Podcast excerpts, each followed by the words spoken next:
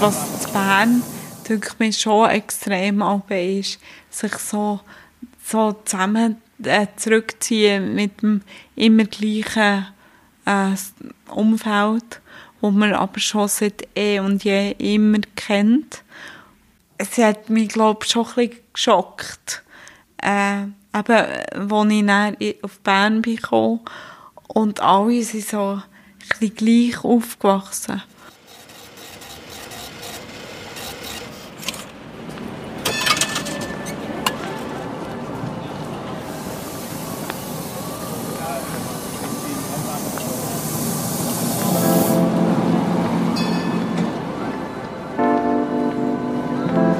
To Move, der Podcast zum gleichnamigen Kulturprojekt.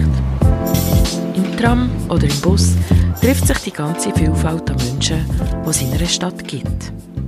Uns interessiert, was sie bewegt, was sie denken, wenn sie durch die Stadt fahren und wie sie unsere Gesellschaft wahrnehmen.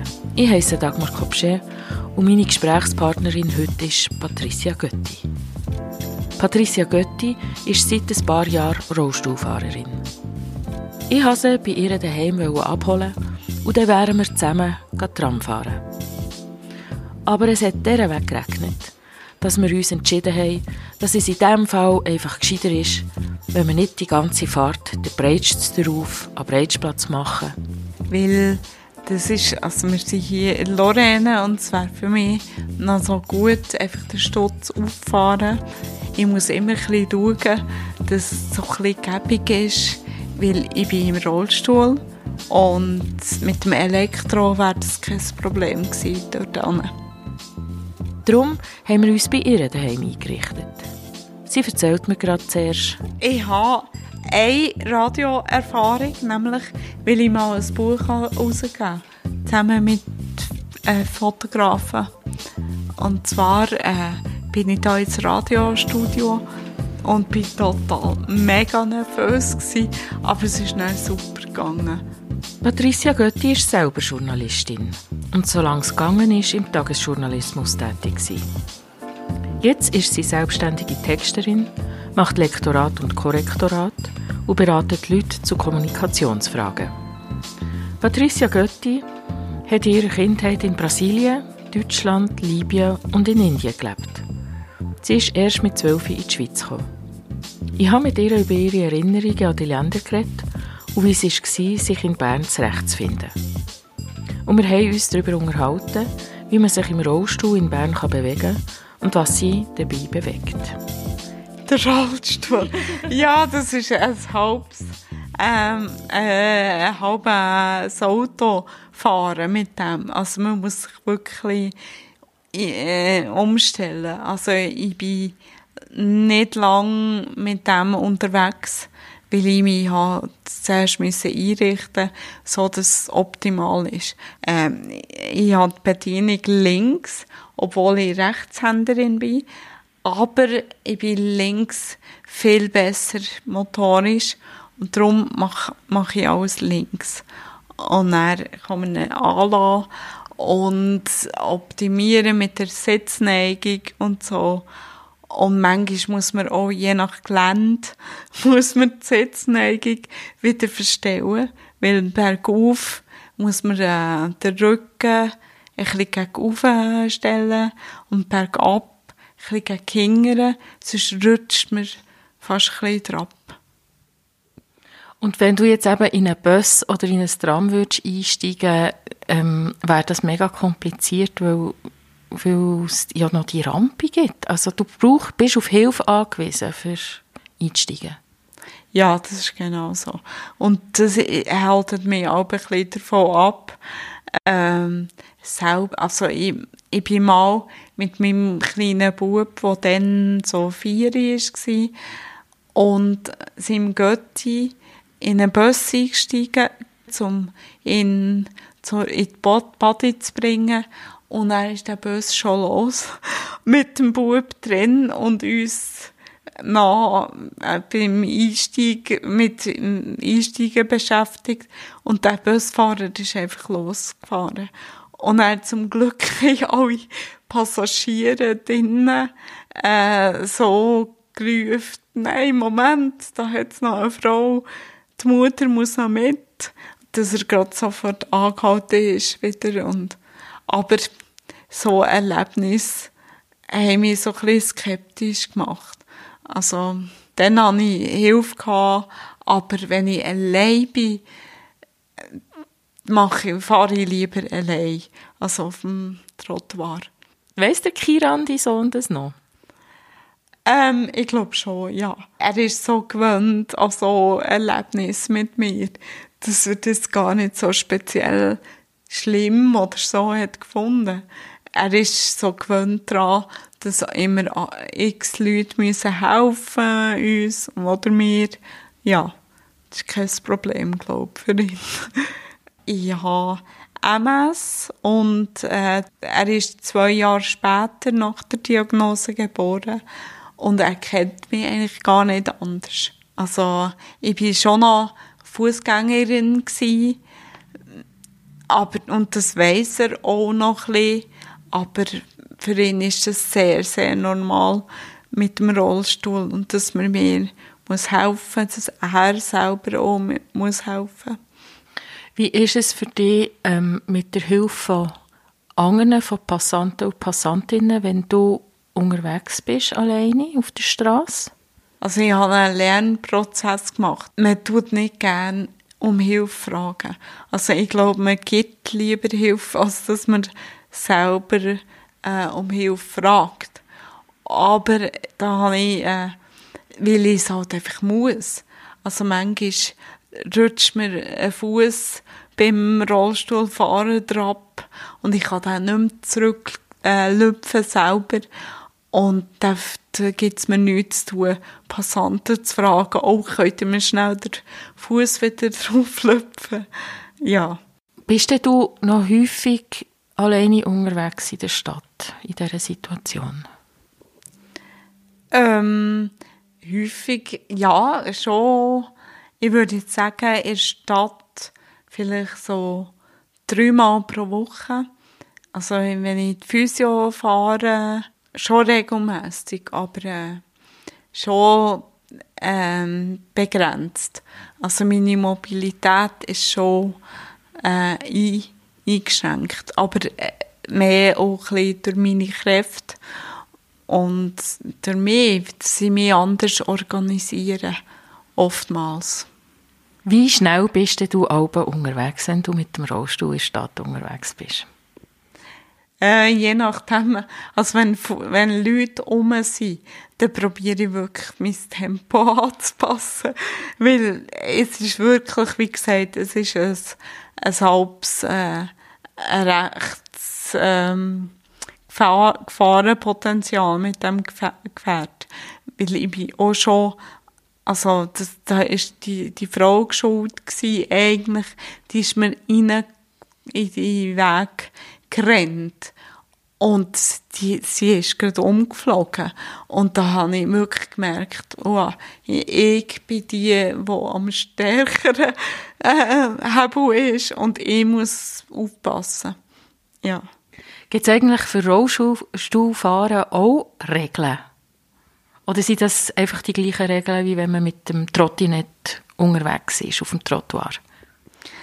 Los, das ist jetzt etwas, was ich gar nicht erst äh, zu fest nachfragen. Ich weiß es schlichtweg nicht.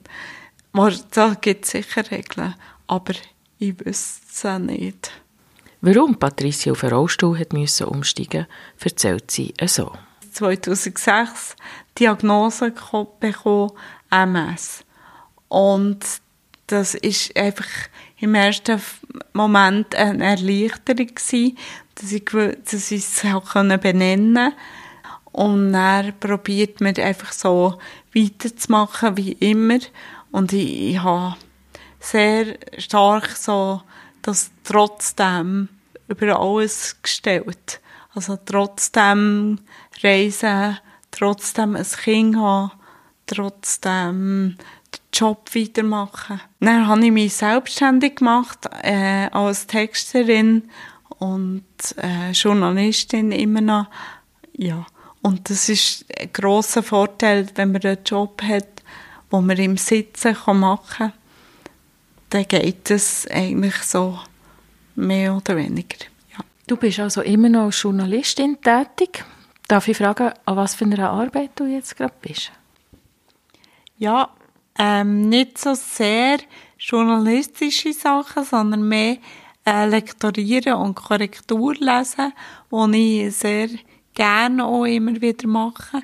Also alle zwei Jahre der Rassismusbericht von der Fachstelle Rassismusbekämpfung zum Beispiel, da tue ich auch äh, Korrektur lesen oder in einem Roman, wo ich lektoriere, also ähm, das ist Dieter Wittmer, äh, wo sich nach seiner politischen Karriere äh, um Schreiben zugewendet hat.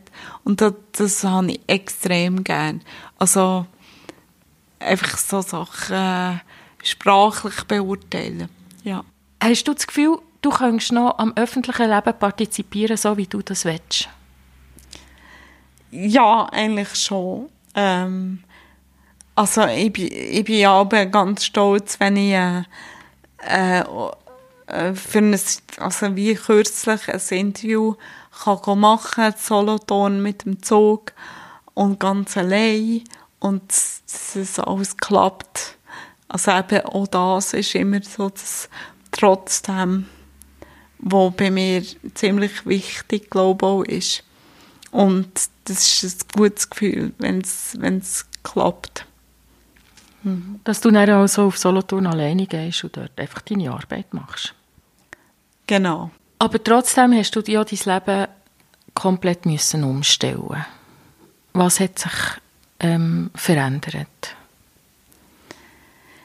Schon, es hat sehr viel gemacht mit der äh, Selbstständigkeit halt. Oder ich war immer sehr autonomer Mensch der immer alles selber machen will. Und das ist ziemlich, äh, das ist nicht ganz, das ist gar nicht einfach, ähm, immer mehr angewiesen zu sein auf Hilfeleistungen und auf vieles müssen oft verzichten. Also Skifahren, ähm, Schwimmen, ja. Also nicht, dass ich gross sportlich wäre, aber ich war eine grosse Velofahrerin und es ist ja schon nicht einfach. Darf ich dich fragen, wie dein Alltag aussieht? Wenn man äh, angewiesen ist auf vielfache Unterstützung, dann muss man alles ein bisschen planen. Also duschen kann ich nicht selber und äh, mich anlegen kann ich auch nicht selber. Also das sind eigentlich ja, jeden Tag sieht, ist prägt halt ein bisschen von dem. Und dann gibt es wirklich die fixen Punkte mit Therapie. Ähm, und daneben versuche ich wirklich, äh, dass ich dass ich auch immer etwas anderes mache. Und wenn ich zum Beispiel äh, viel zu tun habe, dann, dann, dann schreibe ich viel daheim und manchmal, ja, muss ich, ja, wenig mache ich telefonisch, äh, oder eben viel mache ich telefonisch und wenig Aussentermine. Halt einfach bedingt, dass es immer so ein bisschen auf, aufwendiger ist. Wann war ein Tag gut für dich?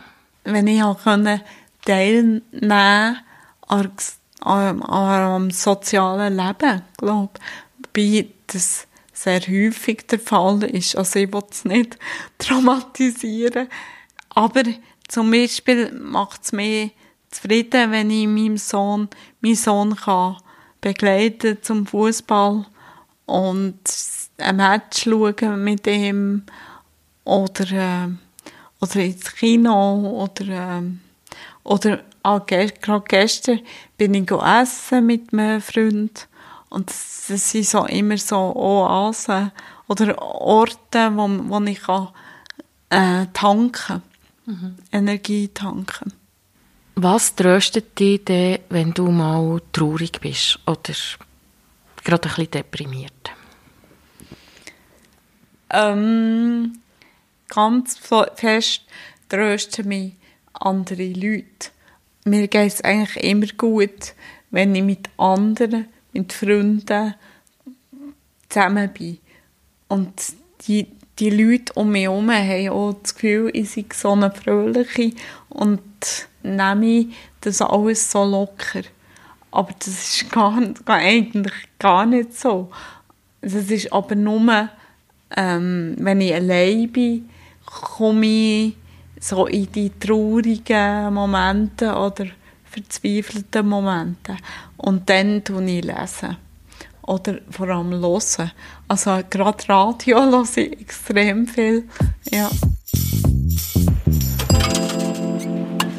Kurzstrecke. Wie oft nützt du den ÖV? Etwa dreimal pro Monat. Jetzt. Weil halt alles ein bisschen eingeschränkter ist. Aber früher natürlich täglich. Mhm. Wie wählst du die Sitzplatz aus? Oder die Standplatz? Jetzt der Standplatz, dort, wo ich nicht störe. Weil, ja, ich möchte den Leuten nicht im Weg stehen.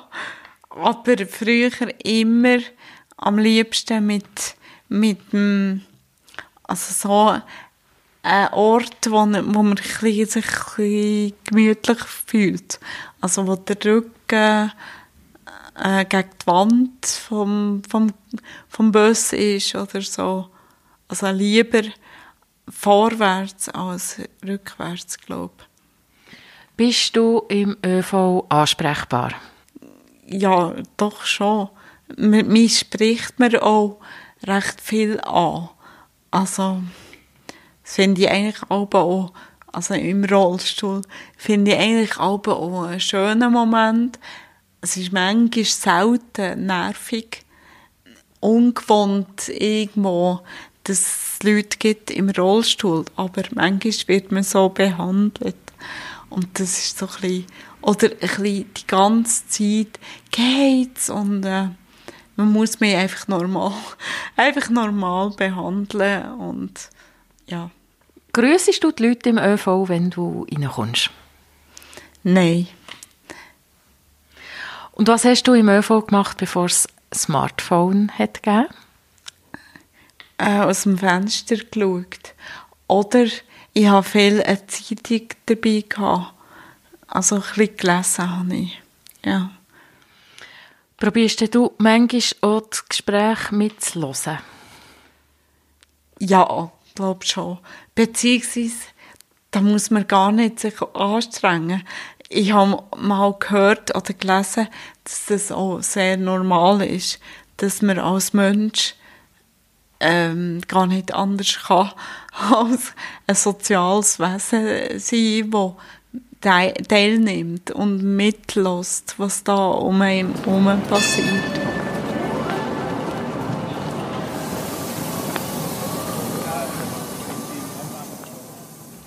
Und was beobachtest du so, was um dich herum passiert? Also mir fällt auf, wenn, wenn Leute diskrim wirklich diskriminiert werden oder irgendwie nicht, nicht freundlich behandelt, weil sie etwas anders aussehen. Mir fällt auf, wenn man äh, jemanden auslacht oder äh, das habe ich auch schon manchmal erlebt, dass Kinder total frech und finde ich unhöflich sind zu, zu jemandem gewesen. und die Erwachsenen schreiten nicht ein. Und das, das ist nicht ein Fehler von den Kindern, aber von den Erwachsenen, wo das mangelnde Einsetzen für jemanden fällt mir auf, wenn das nicht der Fall ist. Und du, tust du dich melden, tust du dich einsetzen oder sagst du etwas? Ja, ich denke schon, ja. Also manchmal auch ein bisschen zu schnell und zu fest und zu heftig. das ist mir auch schon vorgeworfen worden, dass ich da, dass ich doch gescheiter würde, noch ein bisschen mehr zurückhalten. Hast du das Gefühl, es hat sich etwas verändert in Bezug auf die in Bezug auf die Solidarität untereinander?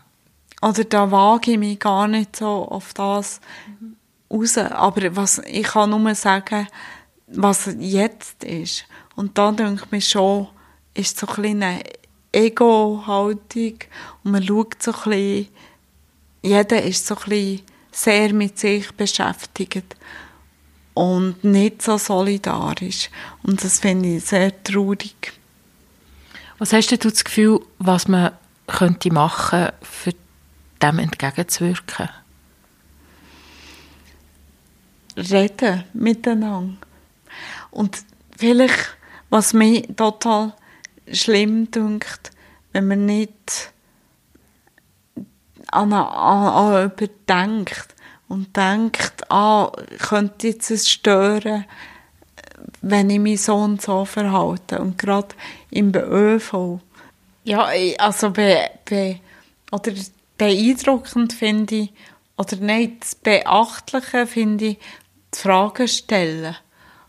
Überhaupt. Mir denkt, es wird viel zu wenig gefragt heute und zugelassen. Und jeder ist so ein bisschen am Senden und so wenig sie am Empfangen. Und darum finde ich das ganz wichtig. Ja.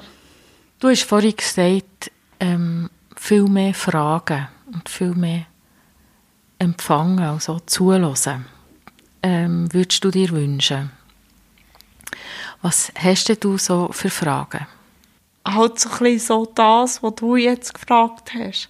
Ich glaube, äh, ich finde es immer sehr spannend, so Geschichten zu hören von anderen, wie sie oder er die Welt erlebt oder was ihr oder ihm widerfahren ist. Ja. Ähm, du bist ja in Brasilien geboren und ich habe auf deiner Webseite gesehen, dass du aber noch andere Stationen in der Kindheit hast gehabt, nämlich ganz viel. Du bist in Deutschland gewesen. Genau, und zwar wegen dem Job von meinem Vater beim konsularischen Dienst sind wir alle drei, vier Jahre an einem anderen Ort gewesen. Also das heisst, ich bin erst mit zwölf in die Schweiz gekommen. Und vorher bist du wo überall gewesen? Eben geboren in Rio und dann Köln, Düsseldorf, Tripolis, wo jetzt gerade so in den Medien immer ist. Also ist eigentlich ziemlich krass auch für mich, weil das, sind die, das ist ein Ort von meiner Kindheit, wo kaputt gemacht wird. Und dann in äh, Indien, Neu-Delhi. Und dann sind wir in die Schweiz gekommen, wegen der Ausbildung von mir und meiner Schwester. Ja. Dann seid ihr auf Bern gekommen? Genau.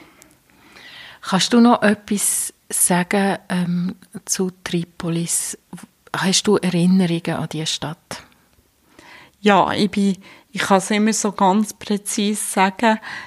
Von fünf, äh, von fünf bis äh, acht bin ich, haben wir in Tripolis gewohnt und ich habe vor allem ganz interessant äh, so der Kinderblick äh, auf die Stadt natürlich oder Liebe an sich hat mich wahnsinnig toll gedacht, weil ich, ich hatte den Sandkasten vor der Tür gehabt, also mit der Wüste und immer ans Meer sind wir gegangen, baden und oder ich, ich kann mich vor allem an den Boden des Tripolis erinnern. Und der ist so sandig, ähm, kaputt. Also die Trottoirs hat es jetzt nicht so gut gegeben. Und das ist, glaube ich, schon wegen dem Kinderblick. Also äh, als Erwachsener schaut man anders auf eine Stadt. Bist du als Erwachsene nochmal auf Tripolis gekommen? Ja, ich hatte auch sehr das Bedürfnis gehabt, an die Orte von meiner Kindheit wieder zurück. Also ich bin mit meinem damaligen Freund nochmal reisen, also über ähm, Tunesien auf Tripolis weil dann hat der Gaddafi gerade, ist verrückt gewesen auf die Schweiz und hat den Schweizer ein ein Einreiseverbot verhängt, also mit dem Flugi. Und zwar ist, glaube der Sohn von ihm hat, hat in der Schweiz studieren und das ist ihm verwehrt worden. Und er hat so einen kleinen diplomatischen Zwist gegeben. Das ist nur so am Rand. Nein, ähm. Aber du bist nachher über einen Landweg eben von Tunesien nach Tripolis eingereist und das ist problemlos möglich gewesen. Ja, genau. Das ist allerdings schon ein rechtes Abenteuer gewesen, aber es ist gut gegangen. Ja, mit Bus also, und Sammeltaxi sind wir dann quasi auf dem Fuß über Grenzen und dann hat man gar kein Geld können mitnehmen und dann haben wir das wirklich schwarz gewechselt zu Tunesien und in den Schuhen, in den Wanderschuhen versteckt für über Grenzen. Also es war ziemlich abenteuerlich. Gewesen. Und wie hast du denn nachher Tripolis erlebt, wo du wieder dort bist? Ähm, ich habe vor allem eine Öffnung erlebt. Also, wo wir, es war Anfangs 80er, gewesen, wo wir dort gewohnt haben, ist ganz, also es ist fast ein bisschen DDR-mässig, äh, der Markt extrem äh, verboten gewesen und Schlangen stehen vor Geschäften und leere Supermärkte. Das ist dann von meiner Kindheit meine Erinnerung. Aber äh, das hat sich dann recht geändert. Also es hat Merit schon ein bisschen gegeben. Also der Gaddafi hat gemerkt, man kann mit dem Westen Geschäft machen. Die Leute waren extrem interessiert und wollten mit einem reden. Und man hat gemerkt, dass die Jungen am liebsten würden Englisch reden, aber nicht können. Es war äh, schon so gewesen, dass, dass sie nicht haben dürfen. Also Englisch ist immer noch die Sprache vom Teufel gewesen. Und an dieser Stelle passt gerade ein Stück her, wo die eine Gruppe der Workshops gerade am Üben ist.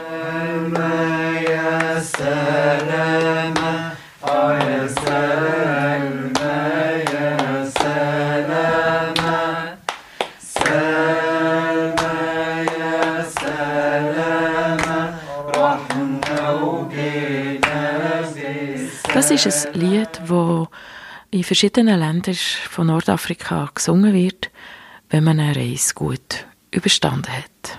Wir sind gut angekommen. Und jetzt erzählt mir Patricia, wie sie in der Schweiz mit zwölf angekommen ist und wie es ihr dabei ergangen ist. Also ich muss vorausschicken, es ist, also ich habe mich noch nie so fremd gefühlt.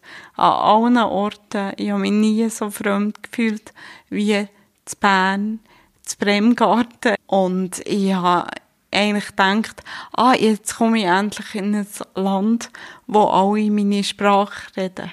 Und habe gerade schmerzhaft müssen merken, nein, ich rede Zürichdeutsch und nicht Berndeutsch. Und es ist so halt ein Fremdheitsgefühl gewesen, ja. Weil in den Ländern, wo du vorher bist, also in Deutschland ist klar, hast du Deutsch geredet und dann in Tripolis in Neu-Delhi, was war denn dort deine Sprache gewesen, wenn du mit, mit Einheimischen dort geredet hast? Ah, das ist so ein bisschen speziell halt, so die Ausländer-Community, das ist so wie eine eigene Family fast. Also, man muss nicht wählen mit Inder, die so fest am äh, ihre Armut äh, verharren oder leben, äh, so von gleich zu gleich können reden. Also es ist schon eine extreme Distanz auch immer gewesen. Und das Libyen extrem, weil dort haben sie auch nicht dürfen mit uns als, als Westler reden. Also man, man ist dann sehr schnell in Verdacht gekommen, ein Spion zu sein. Und darum haben die Leute wirklich ein bisschen aufpassen mit uns. Und ähm, also ich bin immer in deutsche Schule, Also Deutsch ist schon meine zentrale Sprache und Schweizerdeutsch daheim. Und trotzdem hast du dich, als du dann auf Bremgarten bist als Zwölfjährige, fremder gefühlt als an den Orten, wo du vorher bist. Ja, weil es halt ganz anders ist in der Auslandsschule, was so viel Wechsel gibt und immer ist irgendjemand neu und fremd und man, man ist einfach gewöhnt daran.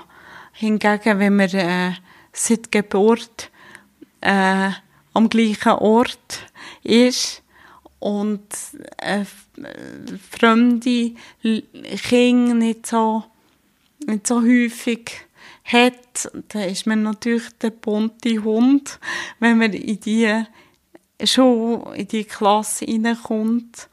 Und er ist, glaube ich, in Bern schon extrem, äh, dass man wahnsinnig Freude hat am eigenen Dialekt.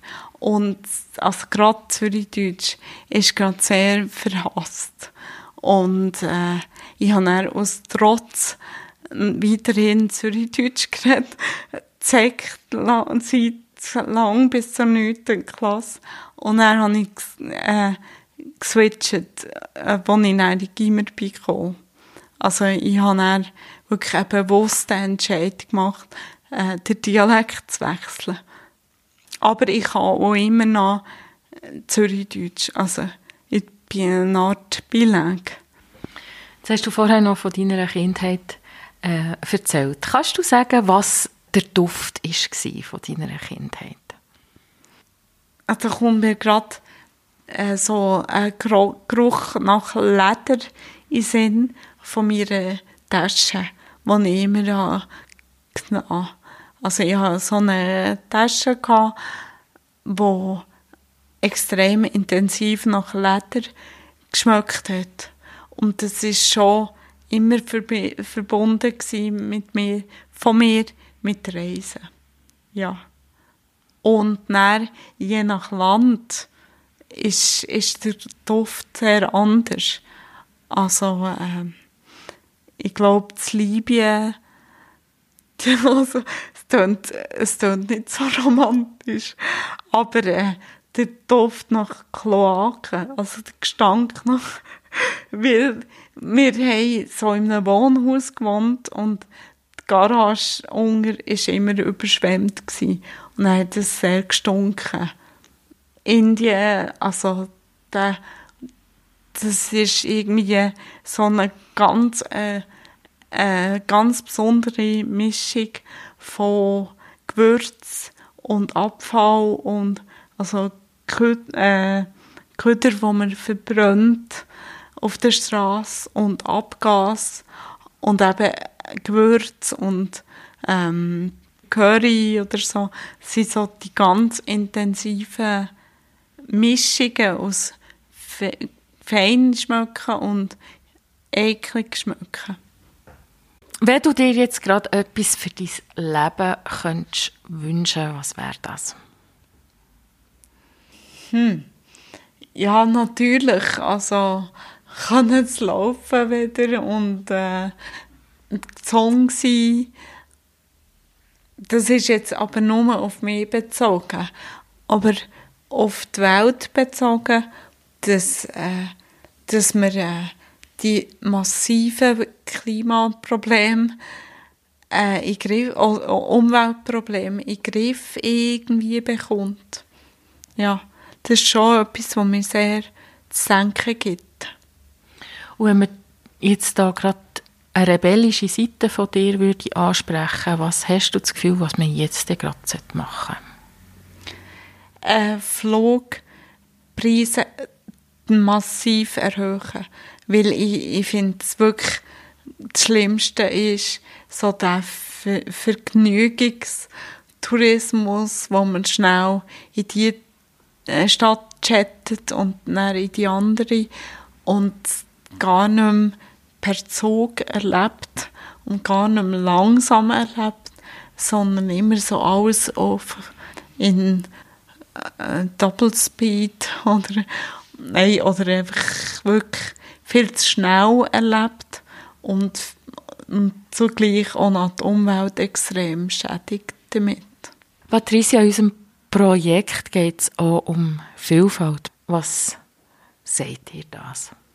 Das finde ich extrem äh, wichtig, dass wir äh, nicht äh, eine Einheitsbrei-Gesellschaft ist. Und ich finde, eine Gesellschaft lebt vor Vielfalt.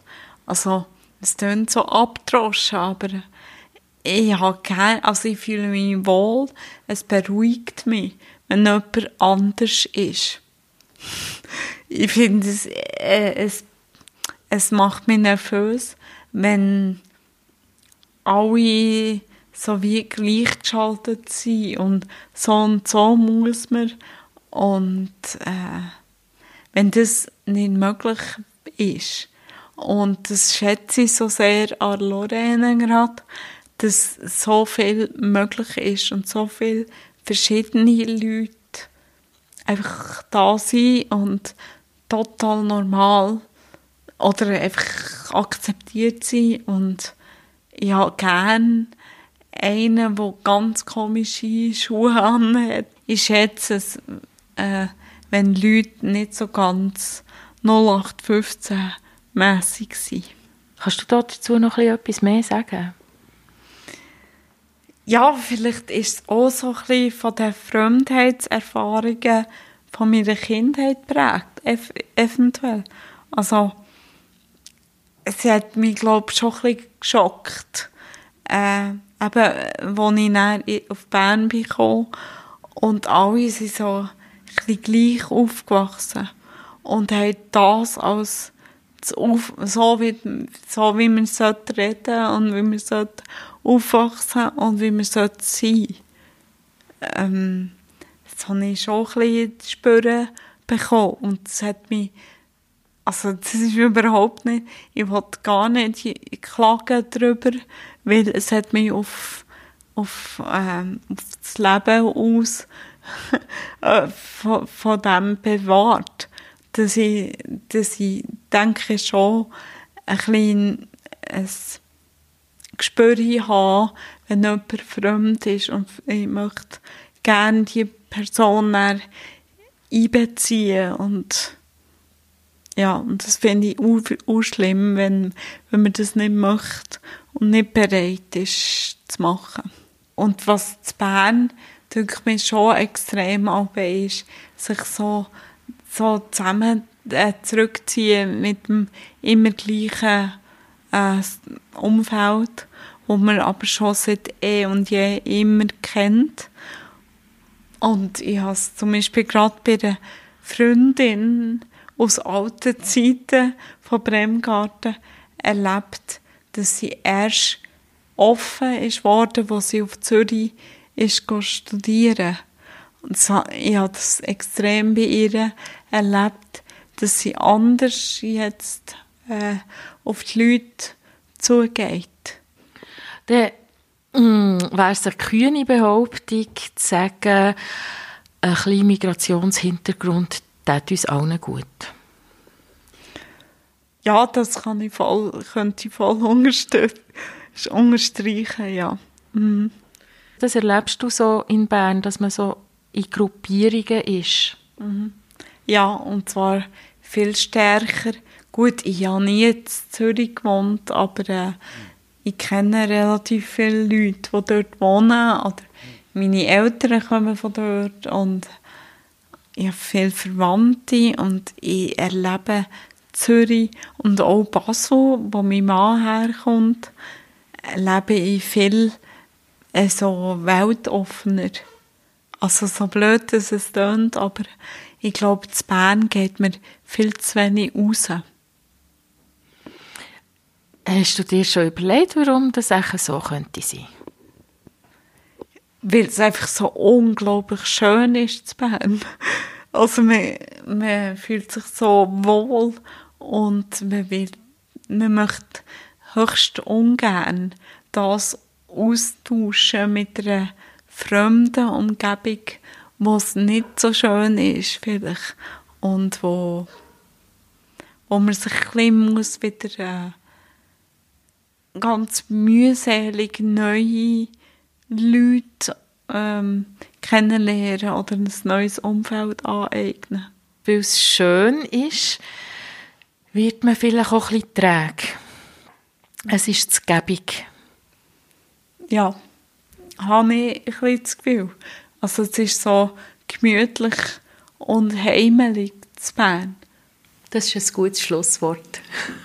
Patricia, ich bedanke mich ganz herzlich für das Gespräch. Ja, merci. Dir auch, merci für alles. Ja, merci vielmals. Das war es für heute von Time to Move. Merci vielmals an alle, die in irgendeiner Form mithelfen, das Projekt zu realisieren. Das sind ganz viele Menschen, die uns ihre Geschichten anvertraut haben. Das sind die Leute, die in den Workshops mitmachen, die Kulturschaffenden, die Leute vom Radio Rabe und von Bernmobil. Bei Fragen und Anregungen schreibt uns. Ihr erreicht uns auf Instagram, Facebook oder über unsere Webseite time-to-move.ch.